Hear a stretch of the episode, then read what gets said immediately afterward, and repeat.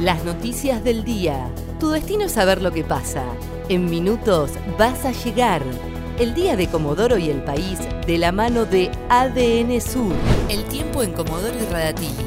Para este lunes 6 de julio se espera una máxima de 4 grados. Sociedad. Comenzó la búsqueda activa de sintomáticos en Estándar Norte.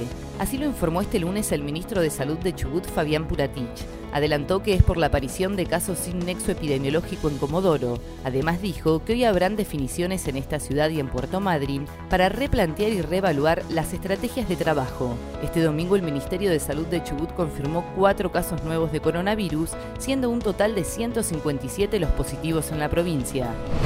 Un chofer de colectivo de Patagonia, Argentina, tiene coronavirus.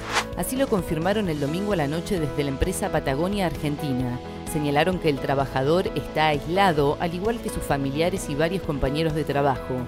Desde la Unión Tranviaria Automotor, Fabián Huencheque aseguró que el paro programado para mañana martes quedó suspendido. Con una caravana silenciosa despidieron al docente asesinado Marcos Ivanov.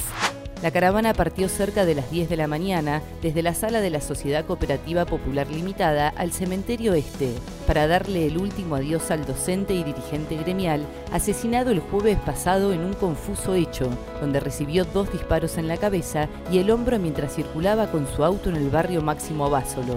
Hasta el momento no hay detenidos. Policiales. Gutiérrez murió por asfixia tras ser apuñalado y golpeado. El empresario y ex secretario de Néstor y Cristina Kirchner, Fabián Gutiérrez, murió por asfixia tras ser ahorcado con un elemento, golpeado en el cráneo y apuñalado en el cuello. Así lo informaron este lunes, luego de conocerse los resultados de la autopsia realizada en la ciudad de Río Gallegos. Deportes. En los próximos días habilitarán actividades deportivas de contacto. El ministro de Salud de Chubut, Fabián Puratich, habló este lunes a la mañana sobre el posible regreso de las actividades deportivas de contacto, como el fútbol 5 en canchas techadas, y dijo que todos los protocolos que enviaron fueron aprobados. Ahora buscan la fecha para comenzar con las actividades. El tiempo en Comodoro y Radatili. Para este lunes 6 de julio se espera una máxima de 4 grados.